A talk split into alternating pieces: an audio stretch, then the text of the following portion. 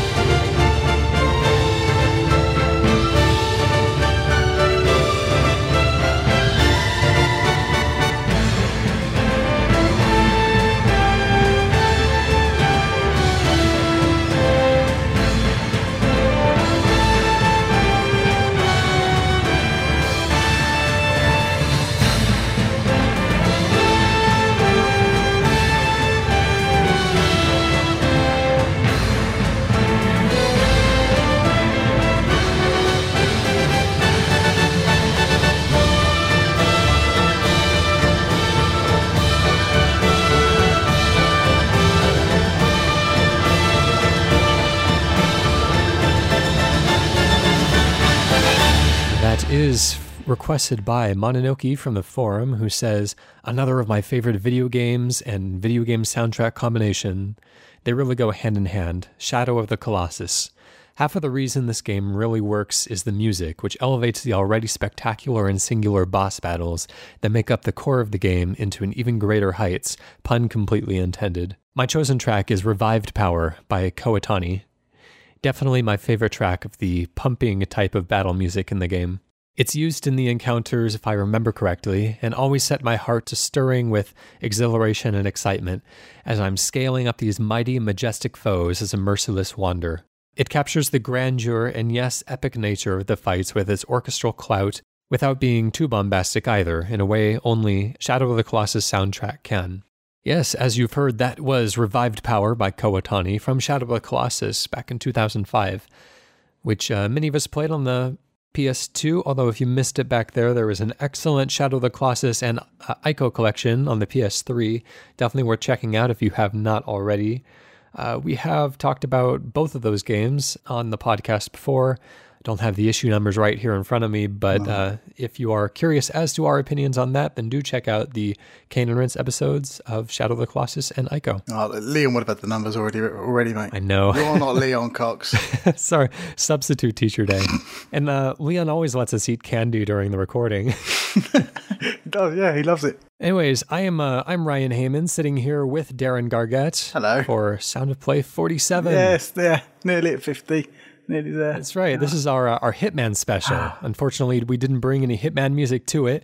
Just kind of dawned on me that this probably would have been the time.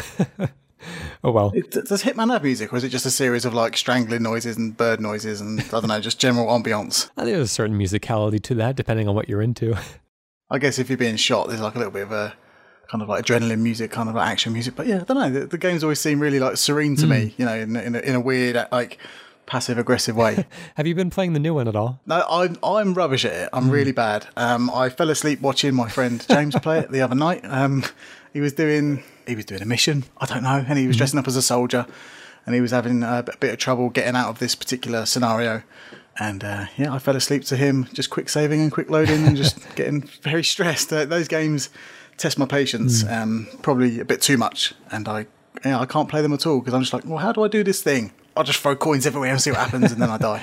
there's a fair amount of music in the new one at least it, it really ramps up as you uh, kind of intelligently as you get closer to your targets and as you get closer to the exit after you've assassinated mm. your targets and so it really uh, um, I, I, don't know a very kind of intelligently morphs its music depending on how intense the yeah. specific scenario is was going to say it kind of feels like it's it suits the the moment, so therefore you don't notice its music. Mm-hmm. It's kind of there to boost the whole atmosphere of the game. So you don't really see it as a music track. It's just part of the experience. Yeah, yeah, it definitely plays nicely with the story taking place on screen. Uh, but it is a well made game. Like mm. I've I've tried to play it and I've watched Giant Bomb play it, I've watched my friends play it, and as much as I like and appreciate how good that game is, like Hit, Hitman Hitmen Hitman fans. Yeah, Hitman fans must have must be so overjoyed that they've got a great Hitman game again, and I really want to like it, but I'm just really bad at it. much like I was with uh, Shadow of the Colossus when I played that back in 2005. Yeah, let's move back to that track. Uh, is this one of your hmm. favorites off the soundtrack? I haven't played Shadow of the Colossus since 2005 okay. for for a reason which came back to me just now while listening to that track mm-hmm. before we recorded. Um, there's a boss where you end up. Well, obviously there's a boss. The whole game's bosses, pretty much. But I was really like intrigued by the setting and you know the the initial kind of encounters got me hooked, gripped. um, yeah, you know, um, you know, I was fighting the first two bosses and I, I made my way into like, this underground section, mm-hmm. and I didn't know what was going on. I, think a horse colossus like pokes its head and like into the doorways, mm, like yeah, either yeah. side of you, like this four, and I couldn't for the life of me work out what to do. Um, and I got really like kind of frustrated at it, and I never went back and tried it again. Mm. Um, mainly because I was, you know, as, as, most of my stories are, I'm, I'm, in a video game shop with about a thousand games around me at any one time, so. Yeah. It's easy just to go. Let's put a different game in now, and I think it was God of War. So you know, I kind of never went back to it because I was just hooked onto uh, Kratos's anger. Yeah, I I remember uh, I replayed at least the first half of Shadow of the Colossus probably towards the beginning of this year just for fun. And yeah, that that same Colossus gave me a little bit of trouble before I figured it out, but hmm. uh, yeah, eventually worked it out. I'd, I'd, recommend going back to it. It still definitely holds yeah, up. I might do before Last Guardian. I don't know whether I can okay. or not because in, in a couple of weeks' time I will be uh, nurturing a baby human That's with right. my surname. So we'll see what happens about that. But yeah, I'm, you know, I've been meaning to go back to it for ages, but I've always lent on the side of I preferred Eco, Ico. Uh-huh. I don't know how you pronounce it. I guess it's Eco. Yeah, probably but Japanese yeah, pronunciation. I've always preferred that game. Mm, yeah, um, but even that game had its weird little quirks.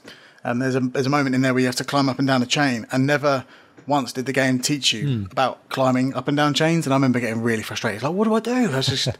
And then I read the instruction book, which you probably wouldn't get nowadays. But hmm. yeah, I read the instruction book. It says, yeah, just hold R1 and climb up and down chain. I was like, oh, silly Darren.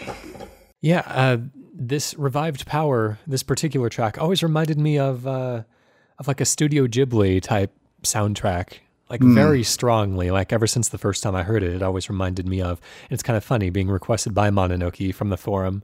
Uh, that that connection there. That particular track was uh, it, it's definitely I think one of the more popular and recognizable tracks off the soundtrack and kind of a fan favorite.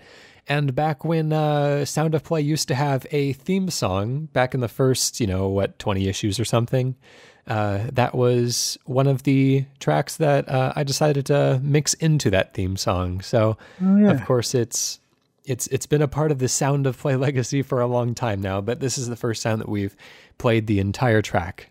So there it is. It is Revived Power from Shadow of the Colossus. Excellent request. Anyways, you've heard us talking a little bit already. Every Wednesday in Sound of Play, we bring you some of our and your favorite pieces from the many video game soundtracks we've enjoyed over the decades. We are going to jump right into my next. Sorry, truck going by. I thought you were like having like the orchestra in your house play it. It kind of it sounded like very like eruptive. It's kind of like someone playing the drums, like rustling up a little drum solo. It's uh, it's quite it's quite atmospheric. It's just a truck. Uh, I'm not so going to mind. let Sony outdo me, you know, with their big presentation this year. Uh, as long as I can see uh, Josh and his mates pick pick their nose live on the stream, that's, that's right. That'd be good. Yeah, they they did such a good job of uh, of wooing Mr. Garrity. We got to get him back to our show, so really step up our production. He seems really nonplussed by it as well. Like he's like, oh yeah, they saw me on the live stream. Oh, he probably wasn't looking his best. He's really tired, probably because he's jet lagged. Mm. And then the cameras just zoomed straight on their faces. The three bearded weirdos just looking gormless. That's you know, I was watching the show and I didn't see them. Oh well. Oh yeah, yeah, I noticed them straight away. Yeah, so. That's pretty cool. Mm. Anyways, um, we're gonna go into a couple of my tracks have a strange theme of having an Eminem connection. Um, I used to be, I guess I still am, like I still appreciate listening to Eminem music, but I used to be like a tremendous Eminem fan back in, you know, the old days, uh, back in the like, you know, Marshall Mathers LP and Eminem show days before Encore. Um, but yeah, I, I, I loved, you know, his music, his style of performance, and his kind of eclectic sampling techniques, which is something that's been a, a wonderful tradition in um, rap music, particularly for a long time now. Uh, kind of sampling as a way of contextualizing your song, uh, maybe drafting some kind of underlying thematic elements that you wanted to kind of graft in from the original song. And uh, it's a way of kind of telling a second story, kind of on top of the song that you've already written. And so I've always been really interested as to like what songs are these rappers or their producers sampling and what is that sample trying to evoke. And uh, one sample that always stood out to me was was the sample from a song called Hellbound or Hellbound H and H remix, uh, which Eminem performed with a few other performers and um, very notably, he sampled from the Soul Calibur soundtrack, which is a little bit of a weird choice, but um, but they they took not only the music but also a few voice samples, some of the you know Maxi was seriously wounded, but the soul still burned, like that kind of thing and mm. um, did this pretty incredible rap on top of it. Like it's a wonderful song, definitely worth checking out. Uh, we won't play that here because that doesn't necessarily fall into our purview as to what we do. But uh, check it out for some context, and then come back to us here. Um, but this is the song that they sampled. Uh, it's a very short song. I think it's just played during Maxi's ending. He's the kind of Elvis lookalike. um, at least it wasn't Soul Calibur 2. That was when I hopped onto the series. But um, this is called Sacrifice by Junichi Nakatsuru, Yoshihito Yano, Akitaka Tohyama, Takanori Otsuka, and Hideki Tobeta. Made my way through that. Uh, and this is from the original Soul Calibur, originally released on the arcade and Dreamcast back in 1998. And yeah, it's a short track, just 43 seconds, but I think it's a lovely track in its own right. And um, definitely kind of reminiscent for those of us who grew up with that uh, with that particular Eminem song. So I don't know. For some reason, when I heard this, it's just been kind of batting around in my mind a little bit, bit, and I decided to share it because it's a uh, yeah, it's a pretty cool little little mm. short tunes. This is "Sacrifice" from Soul Calibur.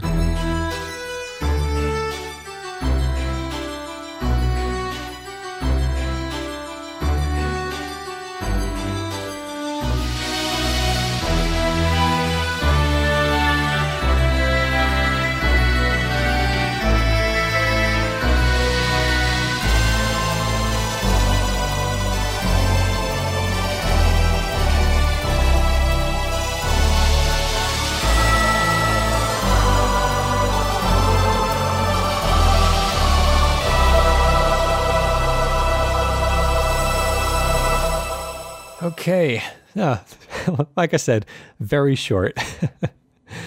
uh, anyways, Darren, you want to take us on to your first pick of the day? Hmm. Yeah, this is um, from a game called Terraria, which is uh, developed by Relogic and published by 505 Games. It's on like every platform now, I think.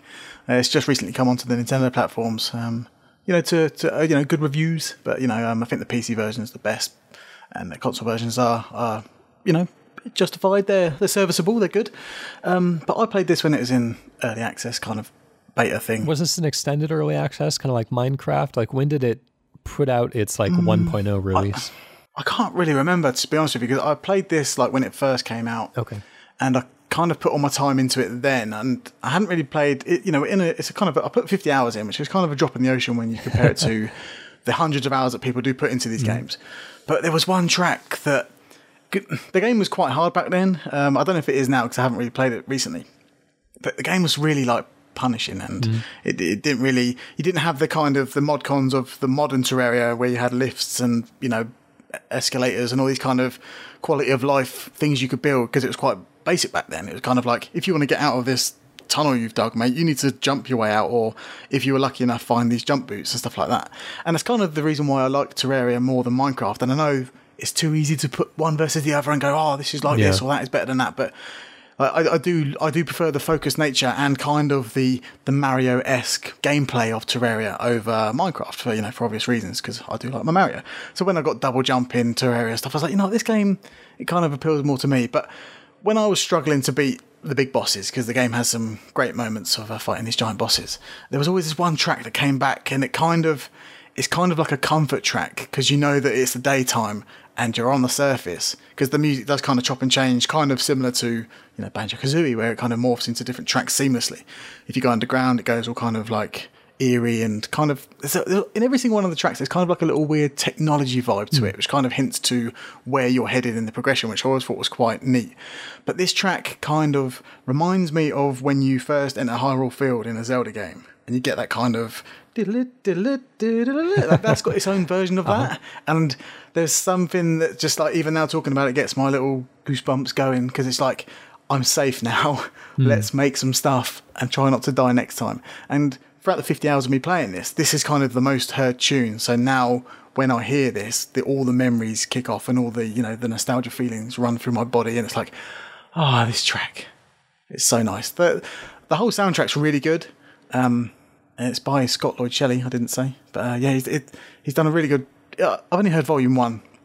There's three volumes or maybe more uh, because the game has expanded since then. But I've only heard Volume One because I was there early days and I hadn't gone back. But so you know, if the other volumes are as good as Volume One, then you know there's a bunch of music you can get from his uh, Bandcamp website. And uh, yeah, it's just really relaxing. Very good. So this is Overworld Day by Scott Lloyd Shelly from Terraria.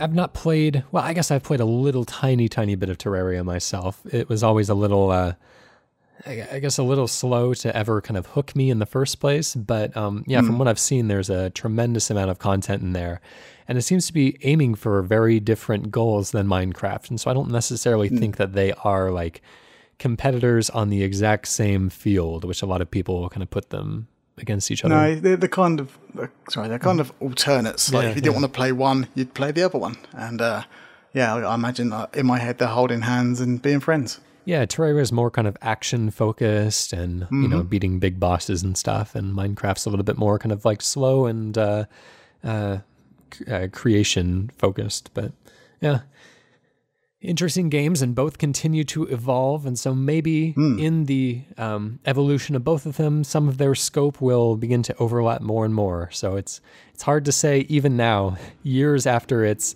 um, this initial explosion, what Minecraft even is.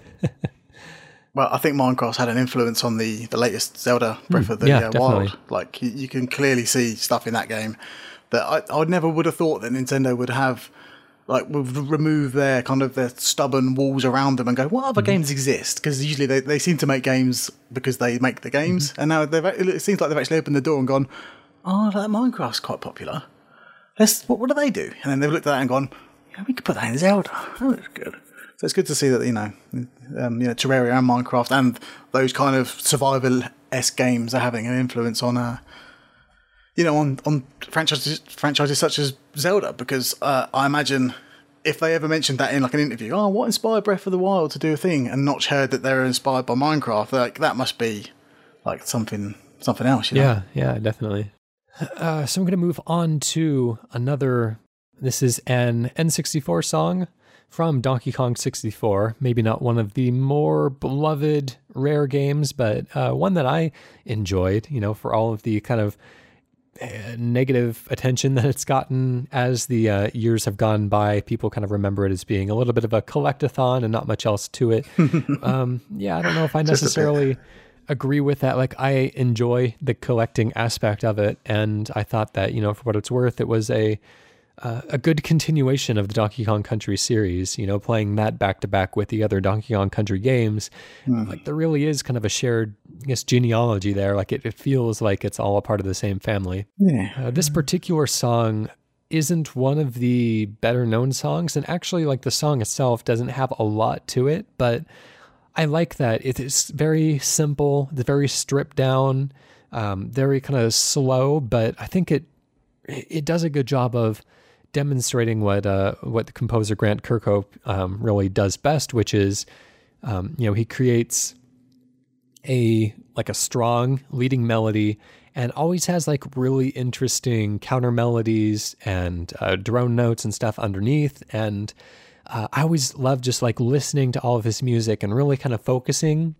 on like one instrument at a time and then just kind of like hearing once i'm anchored into that one instrument like what all the other instruments are doing um, which is you know it, there's a lot of like really smart stuff that he works into the layers of his music that are um, there to be noticed whenever somebody is uh, just really listening closely. And I think in this song in particular, it's easier than a lot of his other songs because the instruments are re- relatively minimal. Since it's kind of an indoors scene in the middle of the night, um, this is called Fungi Forest Giant Mushroom. It takes place within a giant mushroom in the Fungi Forest level. It's it's a little bit kind of you know slow, a little creepy. It has a lower plucked string sound, kind of like a like a pizzicato cello, and a higher plucked sound, like a uh, like maybe a violin or something. The the higher one plays the lead melody, and the lower one plays kind of like a counter melody. And then about halfway through the song, they switch places, and they each play the other one's melody, which is kind of an interesting choice. And um, and it, it definitely feels different. And so the song definitely has a progression through it and um, kind of a narrative th- through line, so to speak, which is uh, something that you know Kirkhope is very good at. Um, the one note that I wanted to add to it is that uh, on the uh, GilvaSunner YouTube page, which is a, uh, a particular YouTube individual who uploads a lot of high quality video game music and usually does a pretty good job at attributing each track to the um, correct personnel. So it's a good resource for that. Also attributes this song to Eveline Fischer, who is one of the Donkey Kong 64 team and actually the lead composer for Donkey Kong Country 3. Uh, this song definitely has a Kirkhope feel to it, and so I'm not sure how much contribution Fischer had into this, but um, yeah, you know, I, I I just didn't want to leave her name off just in case it was uh, uh, just in case it was one of hers. Um, but yeah, it definitely has that Grant Kirkhope feel to it, and you know, perhaps even more appropriately here than any other level because this level, Fungi Forest, I believe was uh, was this the one that was originally supposed to be a Banjo Kazooie level? Mm, yeah, it was called Fungus Forest. Yeah, yeah. And um, it, it plays with. Uh, I believe this one is kind of like a day night type thing, kind of like Click Clock Woods, where you'd get a very different um, or different opportunities open to you based on whether you approach it during the day or during the night. Uh, so this is uh, Fungi Forest Giant Mushroom by Grant Kirkhope from Donkey Kong 64. And as I mentioned, uh, this song and my previous song both had a bit of an Eminem connection, and uh, this one is is just very illusory, like it's um, entirely in my head. But I just wanted to point out, uh, just to listen for it while you're listening to the song, the the lead instrument part always reminds me of the chord progression in the real Slim Shady. And so just listen for that. And uh, if it bugs you, then I apologize. But every single time I've heard it, I'm like, yeah, it's the real Slim Shady playing in there, isn't it? Anyways, Fungi Forest, Giant Mushroom.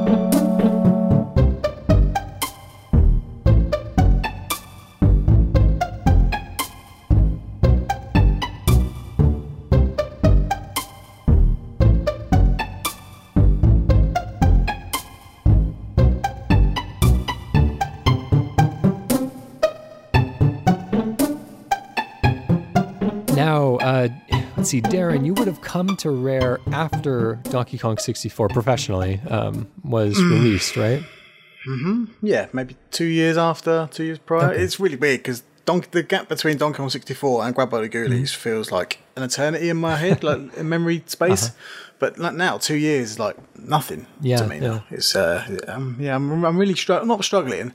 I'm really understanding time as a 30 plus year old. In the last three years, I just don't know what's happened, and it's like I'm 33 now. What, when, how, why? I don't know what's going on, and uh, but yeah, so two years after DK64, you know, um, yeah, it's a, it's a weird one that. Um, I, was, I was pondering that the other day after seeing the new Sea of Thieves trailer. I was thinking, yeah, what a weird, what a weird life I've led. like it's just just meandering all over the place. I've never really committed to anything, and it's just like, ah, I don't, I don't regret anything really. But it's just weird to think if you could peer into another dimension and see what Darren's doing elsewhere, would he still be there? Maybe not. Who knows? You've been buckling down with those long term commitments lately. Yeah, well, yeah. I've always been um, I've always been like a man at home, which is probably why I don't really like. I don't really like jobs that are far away from yeah. home. I'm, I'm a, I think I'm a very homesick man, so that's why I kind of left Rare back in the day. It's kind of like I miss everyone at home. I'm leaving, bye. And, and then I've always thought, have I, do I regret that? And I, I settled down with the fact that I, you know I don't regret that at all. But um, yeah, like I, I like working near. I like working uh, near my hometown, so that's what I've settled for. Yeah, married in January, and now I've got a little baby on the way. Crazy, huh? So, are you one of the DK64 apologists, or is this one that kind of rubbed you the wrong way as well? I remember liking this game uh, like to the 100 and is it 11%, 103% that, that you can get over the 100% in in DK64. And I remember doing that and thinking that was a good that, that was a good use of my money. Like that was an expensive game and um, I felt like you know, all N64 games back then felt expensive, but like, you know, I felt like I got my money's worth. But I've tried to play it recently and I was just like, I've looked at the, you know, when you press start and you can see all the stats. I've seen the amount of stuff on screen and gone, oh no, I can't do this again. Like, I really can't. Uh, I remember, I remember one of the levels being really, really obtuse with its um, level design. It asks you to replay the same corridors because all the bananas they go see through if you're not playing the right character, and it's really like I don't know if it's arrogance or just bad level design, but it's like it's really like annoying the fact that you have to do the same corridor four times to get the four different types of bananas. You kind of wish that if they did a HD remake, which they never would, mm-hmm. but you know if they were to do it again, they would make some changes because there are issues. Much like I've you know Banjo Tooie's got not collectible issues, but more the way it tries to link all the world together issues. Like I think I feel like that's really overwhelming at times. Whereas DK64 does have collectible issues, but they didn't seem as bad back in the day. They didn't see it it just felt like it was part of the course. Whereas now, if you were to throw that many collectibles at someone, they'd just be like, "Nah, I'm alright, mate. You're alright." I think running through the same hallways could be an interesting challenge if the uh, navigational challenges were kind of unique to each monkey. Like, you know, uh, if, uh, oh, what is it, Tiny Kong, the Dixie Kong stand in for this game, uh, you know, had an easier time crossing one of the gaps than Diddy Kong would have. And, you know, he has to find his own way around. And, uh, but yeah, I think that's kind of the common consensus is like, well, if it is just running down a hallway and there's nothing really unique or that's you know necessary about being any individual monkey then there's no reason to do that more than once. But uh, yeah I, I played through the game maybe four years ago for the first time like all the way through. And I, I enjoyed my my time. I didn't feel like it was necessarily overly taxing um, but yeah i seem to be kind of a minority opinion as time has gone on Uh, you know, I, I feel like people. This is generalization, but I feel like the, the general pop, the general idea of that game is that it is worse than what it actually is. yeah Oh, is that part? Is that part of your orchestra? that's yeah i've got the garbage truck outside now boy Wicked. We've got it all going on. Um, but yeah, like I, I do feel like that game gets a bad rap. Is what I'm trying to say. Uh, speaking of rap, it's got a quality intro, which I thought you were going to say. Eminem sung the DK rap at some point during his live shows. Now that I'd like to see. That would be something. I wonder if any rapper has like actually performed that on stage. That's I'd love to that is it. worth looking into. yeah, we must. Uh, yeah, um, yeah. Ah, There's a question for a man. DK64. I don't think I'll ever play it again, but I remember enjoying the life out of it when I was um, well, 1999. So was that 17 years ago when I was 15? Mm. Oh man. so this uh, this next track that you're bringing us has a. Am I remembering this correctly? A tenuous rare connection as well. Oh yeah, Free Radical Design. They um they made TimeSplitters 2 and they're, they're pretty much stationed in Nottingham, which is kind of down the road from Twycross. They're all kind of around you know around the same area, and you know uh, D- David Doak was in GoldenEye, the facility level, and he led the team Free Radical Design. And um, I didn't quite enjoy TimeSplitters 1 on the PS2 as a launch title. I didn't really understand what they were going for. It kind of felt like a I don't know, like a, an aimless shooter, if you, if you want to call it that. It just seemed like everyone was just running around and it was chaos. Now, looking back, I'll probably love it. Now, I love, I like, I like Serious Sam and games like that that seem aimless. But um, yeah, TimeSplitters Two seems to have a. Uh, it seems to be heading towards you know my my favorite shooter of all time, GoldenEye. It seemed to be going towards that genre of sandbox mission, uh, you know, mission based, objective based uh, gameplay. And I was like, oh, they're, they're, doing it. And you know, Graeme Norgate's doing the music, and you know, the team who used to do GoldenEye Perfect Dark are doing TimeSplitters too. And you know, I was reading all the magazines and getting all excited. And uh, I remember walking into town going to my job again at the game shop and popping into WH Smith and buying a demo disc purely for this demo. And I had it in the shop all day. Like, you know, it, it- obviously it helped me sell copies of the game, but that wasn't why I was doing it. It was just like, no, this is me. I'm playing this all day and I don't care if you want it or not. Um, very selfish, I know, but that's just the way it goes. Um, and I just played the demo to death because the first level of TimeSplitters 2 and the demo that they gave away very cleverly was the Siberia level, which is which is a, a, a dam. It's a giant dam which has a helicopter fight at the top, and it was very reminiscent. You know, it was a, a parody maybe of the first level from Goldeneye, and um, you know, it, it, the music is just if they were to do. We heard, I don't know if you've heard, but we, you know, the internet has heard the Grant Kirkhope uncompressed Goldeneye music, mm-hmm. and it is just superb. But this is how I imagined the Goldeneye music to sound if they were to make it in the modern day. It's got all the nods and the touches. It's got that kind of weird, bassy chanting sound in the background from the Egyptian levels. It's got the kind of the. I described it as on the Cane and Rinse uh, Goldeneye episode as someone crashing into a giant gong, ceramic gong. It's like a weird, it's a weird noise I can't really describe, but um, yeah, it's got all the, the kind of like it kind of like pokes Goldeneye in the side and like makes some noises, and then it's recorded them and then spat them out. And I love TimeSplitters too. And even though the game kind of has a steady decline in it being GoldenEye. you know, near the end, it's just it's kind of unrecognizable. But I remember playing that game to death uh, in every aspect. So I did all the challenges, got all the golds, and all the things you did when you um you know you, weren't distracted by a million other games at the time, which I probably was. But TimeSplitters Two was just like, no, this is me now, and I'll I'll see you around. Yeah. Um, so yeah, this track is Siberia by Graeme Norgate, and the game is TimeSplitters 2 by Free Radical Design, published by Eidos, and it was on that generation of consoles, the PS2, Xbox, and GameCube.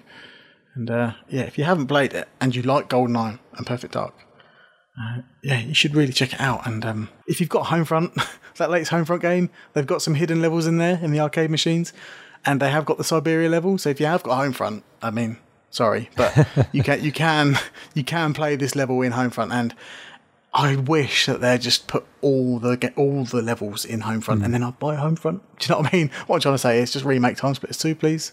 Yeah, yeah. Well, anyways, here's a little bit of TimeSplitters 2 music.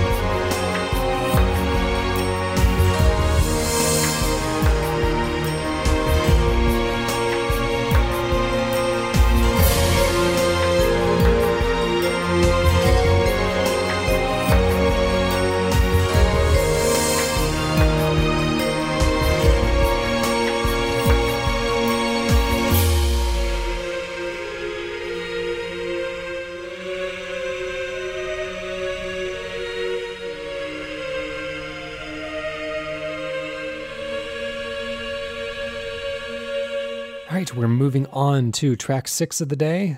Uh, unfortunately, I don't have any clever Eminem connections for this one, but you know, maybe if I maybe if I think about it a bit, I can squeeze something out. I've got one. I reckon Eminem burnt stuff. okay, yeah, fair enough. yeah. He's a he's a he's a little hot-headed man. he's you might call him an inferno. Yeah, this is Little Inferno. Um, this is the particular track from that is Reporting from the Weather Balloon by Kyle Gabler. Weird little oddity of a game that was put out in 2012. Uh, you can play it mm. on the Android, iOS, Linux, PC, Mac, and Wii U, uh, where you basically are just looking at a uh, a fireplace for most of the game and throwing toys into it, and they uh, they explode into money, which you can use to buy more toys, which you can burn. Um, it, it's much better than it sounds actually. Like it's a, yeah. a quite interesting game that I would definitely recommend. Like there's there's mm. a hmm. lot there. It's a uh, kind of a, a, satire of the uh, clicker genre, which was beginning to emerge mm-hmm. at the time. The kind of cookie clickers and the like. Um, it's a satire of kind of consumerist culture and uh, DLC culture. Definitely, um, there's a lot going on in the game, and sometimes it's not always necessarily apparent like what side of an issue they're taking um, but it's it's a very interesting game, and um, I featured a track from Little Inferno on the very first episode of Sound of Play, if I remember correctly. So almost 50 issues in, we're coming in with another of the uh, tracks from this wonderful soundtrack.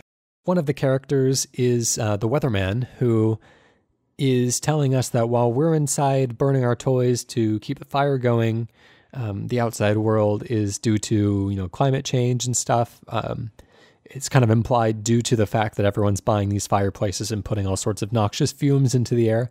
Uh, the world is kind of going into a eternal winter state. Um, the world's kind of dying in a way, uh, which is just one of the many layers that this game works at. Uh, and this is the music that plays when he's coming on and telling us about the uh, about the weather for the day and how dire it is. And there's a lot of really kind of mixed emotions in this track. Like, for one, it's a very kind of hopeful track more than anything. Like, it's kind of a hero's theme almost. But there's uh, some interesting kind of sound effect work. There's some interesting kind of distortion going on in it. And uh, yeah, it's just a very kind of busy track, maybe, but um, kind of pulled through with a very strong, I guess, lead motif. So it's uh, reporting from the weather balloon by Kyle Gabler.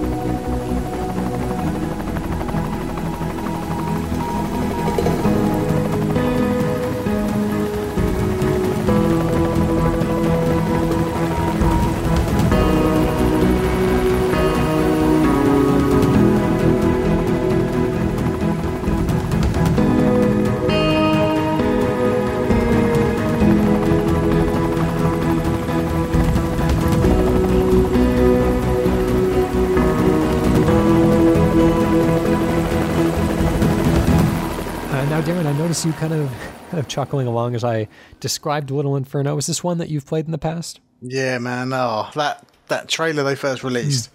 where it's all like Little Inferno is for me, and there's all these kids just singing along, and it's like you can buy a toy fire. And you're like, well, it's actually a real fire, but like they sell it as a toy, and it's like, oh, what what is going on? Like, it looks like uh, it looked like to me um, the aesthetic that World of Goo had, and I yeah. don't know if the two right, it's the same folks. are linked in yeah. anyway. Yeah, yeah, okay, yeah, sure. And just the idea of burning stuff in a in a fire, I was like, this has to be something more than what they're letting on. It yeah. has to be there has to be something here, or else they wouldn't make it and release it on on the Wii U, which is where I played it, I think. Mm-hmm. Um, and I just remember just sitting down with my, you know, my my now my then girlfriend, now wife, Gemma, saying we were just going right. What can we burn? And she's like, uh, just put that and that together, and see what happens. And, you know, it was kind of a very kind of uh, relaxed kind of game. Um, you know, he would just he didn't really require much of you, you know, in terms of dexterity and you know agility. I guess it was more like an intelligence thing. But we were just both just on the gamepad and on the TV screen as well, just trying to burn stuff and see what happened. And um, I carried on playing it after the day that we spent together, and it was like, I, yeah, I'm going to go back to that and see what happens. And um, yeah, it takes some really weird twists and turns, yeah. and you know, it, it, was definitely more than some of its parts. And I really, it, it's really stuck with me that because there was certain there's a certain moment in that game where I was just like, oh god, this is this is amazing, and um, yeah, it kind of rocked my world. I, yeah, I really enjoyed that aesthetic, and I I didn't play their next game because I heard it was to do with programming, right. uh, even though it might not be intense programming, like you know, I'm actually doing stuff. It was more than enough for me to go, nah, I'm alright. I prefer burning stuff. Is that all right? Yeah, the next game being the Human Resource Machine, which uh, has had mm. an article written about it within the last you know six months or so on the and website. Um, we've never done any uh, Cane and Rinse issues specifically on uh, this uh, creative team's output, if I remember correctly. I'm not remembering any World of Goo. No, um, no. but yeah. yeah. I'd imagine Little Inferno would make for a hell of an episode. Um, so maybe someday we'll get to talk about that. And there are there's certainly two hours worth of content to talk about in that game. So I reckon uh, we could do it maybe t- tomorrow. Co- corporation. No, oh, there. Yes. See, I made a joke, didn't I? Yeah. okay, moving on to track seven. This is requested from our uh, from Twitter, from at Jinxed Thoughts, who said. I would love to hear Dance Little Robots from the Tiny Brain soundtrack on SOP, simply because it was one of the few things that could calm down my then infant son when he was having a particularly bad night. I've had to listen to this so many times, but I really like it, and overall it's a fond memory for me despite the circumstances in which I listened to it. Yes, this is Dance Little Rodents by Samuel Laflamme, possibly. I, I can't even really begin to guess at the pronunciation of that last name, but, you know. That's a, it's a beautiful looking surname. It is, yes. it's brilliant. I want it. Uh, this is from Tiny Brains, which is a PC, PS3, and PS4 uh, game, which I believe was PS Plus at some point. So mm.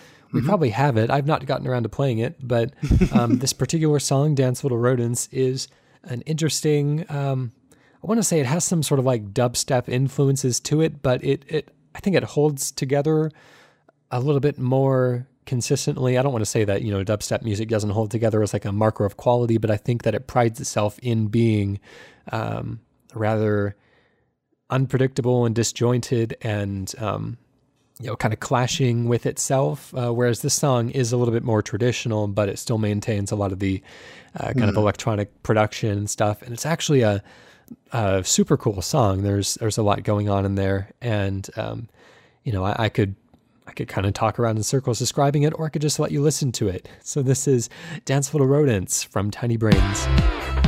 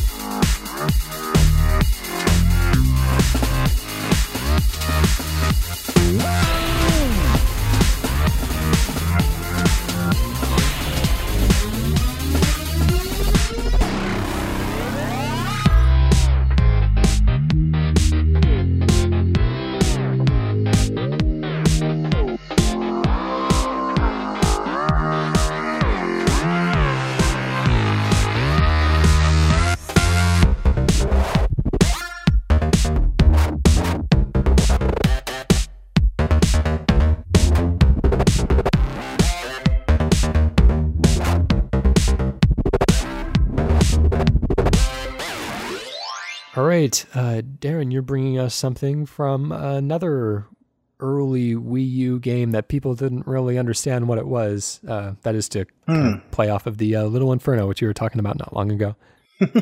And Eminem's in it as well. He's in there Is he somewhere. now? Yeah, Well, I, is, I think uh, he seems to be in, in good company with Wario there. They seem like they'd get along. that's a sitcom I'd watch. Definitely. Eminem and Wario. oh, that'd be. Eminem oh, and Wario. That's that's not a bad idea at all. Let's get on it. Let's phone him up. Uh, yeah, this is a track called Islands by, oh man, a bunch of people. It's uh, oh, um, Masanobu Matsunaga, Takeru Kanazaki, Hiroki Morishita, that's a swear word, Sho Murakami, Yoshito Sekigawa. Did it. And uh, the, the game is Game and Wario from the uh, the Wii U, that wicked Nintendo machine that no one bought, mm. and it's released in 2013. Now, Game and Wario is a weird one, right? Because it's got some really really good stuff in there, mm.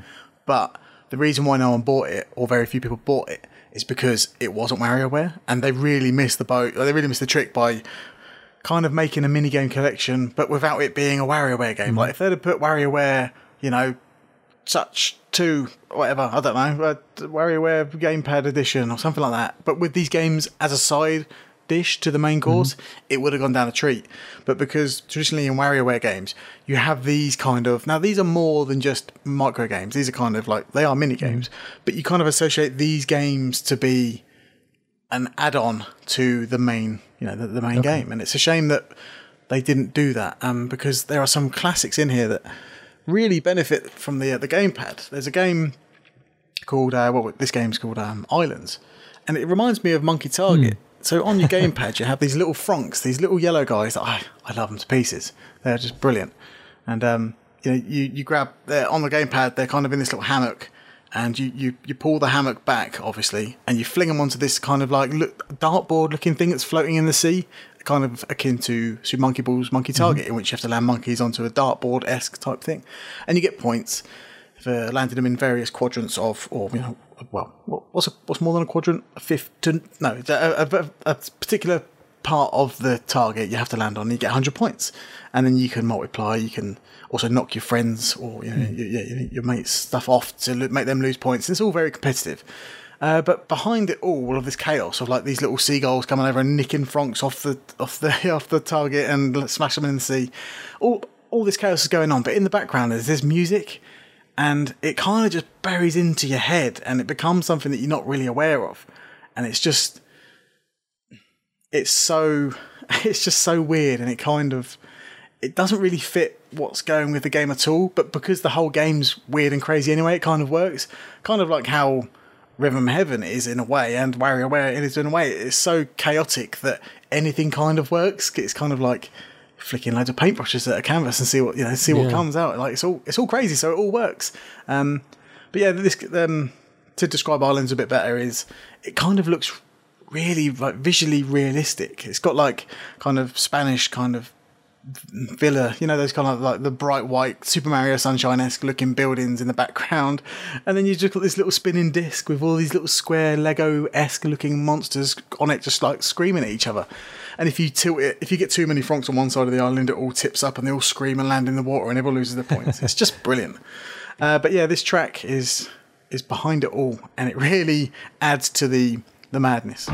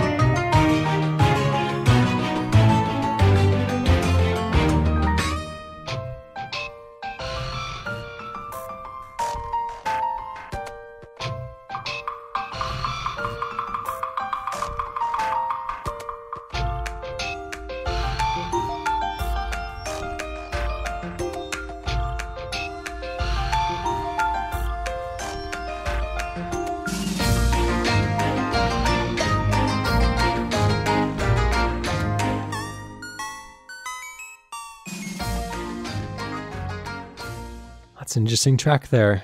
Uh, I remember Game and Wario actually getting fairly negative reviews when it came out. And you mentioned that there are some brilliant things on there, but I think one of the reasons that people kind of passed it over was uh, didn't it launch at full price? Oh, in the United States uh-huh. uh, region, it did. Over here, it was a budget game. Okay, I see. Uh, well, it was it was cheaper than full price because I reckon I wouldn't have bought it at full price, knowing yeah. how um, uh, let's not say tight. Let's say restricted. I am with purchases, uh, especially yeah. nowadays. But yeah, um, but there's some really good stuff in there. There's like a Where's Wally style game in which one person on the gamepad has to blend in a crowded scene, and it moves around, and buses and smoke and stuff passes by, and then the people sitting on the couch or whatever don't even have to do anything other than like keep an eye on what's happening on the TV and every 30 seconds the game takes a picture and like kind of snapshots a brief area of where the player the other player is. Mm-hmm. and it takes about three minutes and then you guess where the secret agent is and you know there's nothing really to it other than it's just a good time of just like shouting at the TV like oh I think he's over there behind the you know the seagull. Where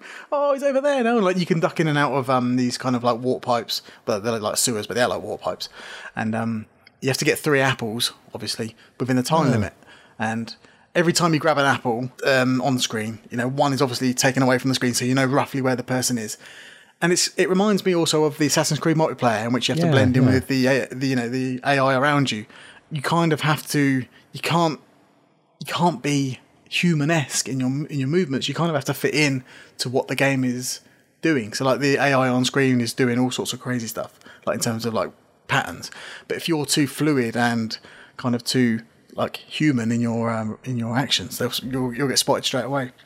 So you know, very quickly people start realizing, oh, you know, I've got to try and act like one of them. And when the snapshot's about to happen, I'll hide behind a building or something like that. It's all yeah, it's all good fun, and uh, it, it requires very little. And it, it, you know, when I used to have my many game nights around here, it was one of the kind of the stalwarts alongside Nintendo Land as a uh, oh, I'll play that game where it's like, where's Wally, but with the weird man in his pants. like, yeah, let's do that. That's pretty cool. Um, hmm.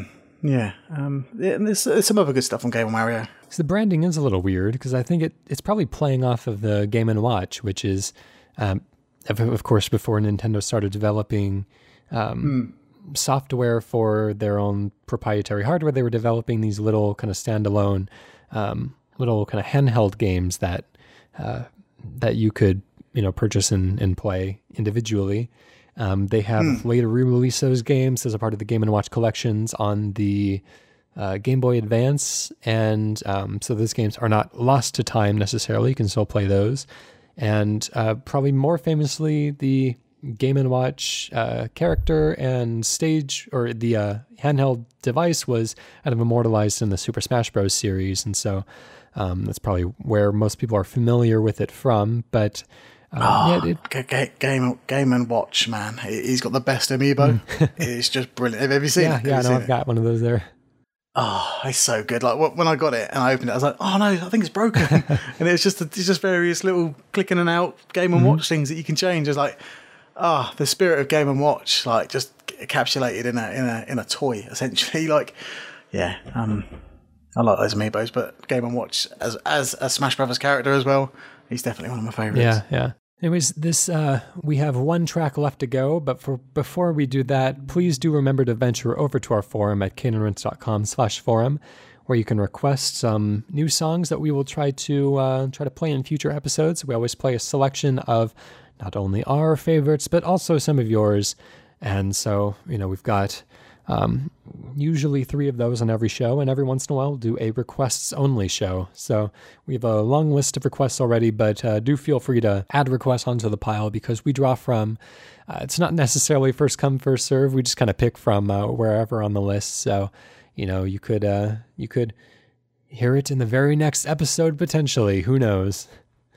Um, anyways, the Sound of Play is a now weekly show.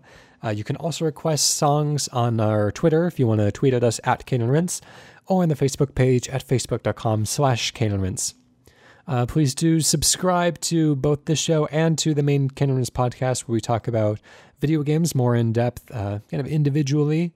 Um, very kind of slow and, and thorough discussion of each each game that we go through.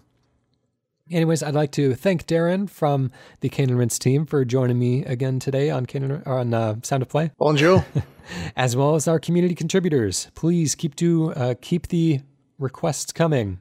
The final track of the day, we have another request from the forum from Yacob42, who is requesting something from uh, 2016. Although still very recent, I think the writing's on the wall that the new Doom will be something of a landmark game.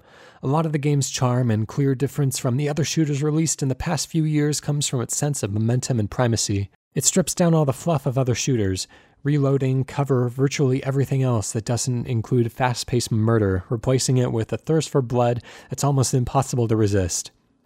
Adding to this sense of primacy is the music. Mick Gordon really seems to be tapping into the same kind of animal brain one experiences in the rooms of Doom with a metal soundtrack that's incredibly technical and impressive, while simultaneously as raw and foreboding as the ancient evil within this version of hell. In videos, Gordon talks about reducing sound to its basest components and running it through various devices to corrode it. Listening to the soundtrack, this seems to have the result of releasing whatever demons lived in those old synths. The track I've picked is called BFG Division. I think it best encapsulates all the nonsense that I just wrote, and boy oh boy, when that screaming, screaming solo comes in, I get chills. I rarely ever listen to metal, but this is something special. Yes, indeed, this is BFG Division by Mick Gordon from Very Doom in 2016, which you can play on the PC, Xbox One, and the PS4.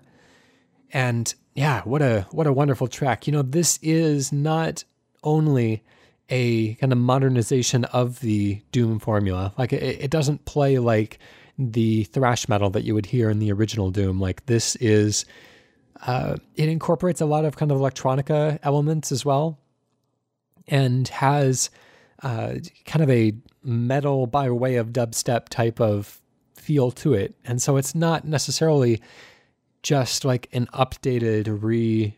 Uh, I don't want to say reorchestrated, but re-guitared version of the same music that was played before. Uh, it's a wonderfully dynamic track and something that really kind of stands on its own as far as its uh, its musical compatriots. Uh, Darren, have you gotten to spend any time with the new Doom yet? yeah. Oh, yes. Yes, I have. I now it's it is not within the Cane and Rinse remit of talking about games that aren't like you know seven years old or whatever. But the very Doom is I played it once on the hard setting. I loved it, and at times I wanted to smash you know my my fist for a wall because it is ridiculously hard. But it's hard in all the right ways that a hard game should be. Like every time I died in the hard mode of Very Doom, I was like, that's my fault because the game's so fast and flexible, and you know, as he described, you know, you don't you don't get bogged down in the the modern things that shooters do of you know reloading. Like it doesn't do all that. Like so, if you die, there's nothing you can't really blame anything really because it plays really well, it handles really well, and you know, it's it's just flawless in terms of. Uh, an engine and, and, its performance is just superb. So when you die, you know it's your fault. Um, so you, know, getting to the end of that game once on hard, and I was like, I love that game so much. I'm going to do New Game Plus on easy and rip everything to pieces and love it. And it was still just as enjoyable, but in a completely different way. It was uh, very more cathartic rather than a challenge, obviously. Uh, so yeah, I played for it twice within the space of like four days, and I did trade it in because you know I'm very tight with money lately.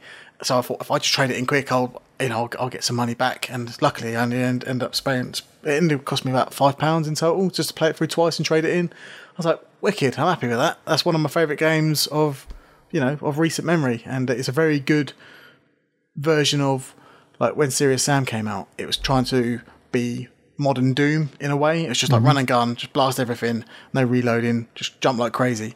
Now Doom, well, very very Doom, has come out. It's kind of taken that formula and made it even better. So for, for me, I've always enjoyed these kind of simplistic arcadey games of you know just run and gun, but Very Doom is probably the, the pinnacle of that. And uh, puzzle combat is a phrase I would use in terms of you have to pick, you have to you have to enter a room and you have to quickly analyze what's going on. And it'll go right. There's a you know there's a cacodemon in the corner. They're deadly when they're up close, so let's probably ping him off first. And then you kind of have to process of elimination, work out which are the biggest threats in which scenario. So then you have to get the right gun out and do the right thing. And it's all moving at about what feels like 100 miles an hour, like the original Doom. But you're in such control of your character that, like I say, when you die, you're like, well, that was my fault because I didn't do the glory kill to get my health back to then do another thing to get the thing and get my chainsaw out and get my ammo back. It's it's an incredible game, and I don't think we'll have differing opinions when we ever get round to talking about it on Cane and Rinse. It is, yeah, it's it's the ripple effect that's had with that game uh, is entirely justified, and uh, even though the multiplayer is a bit weak, it's uh, yeah, the single player blew me away. And I don't say that about many games lately which is probably my old jaded ways. anyway, so this is a roaring metal track from uh, from Very Doom 2016. This is BFG Division by Mick Gordon. See you next week.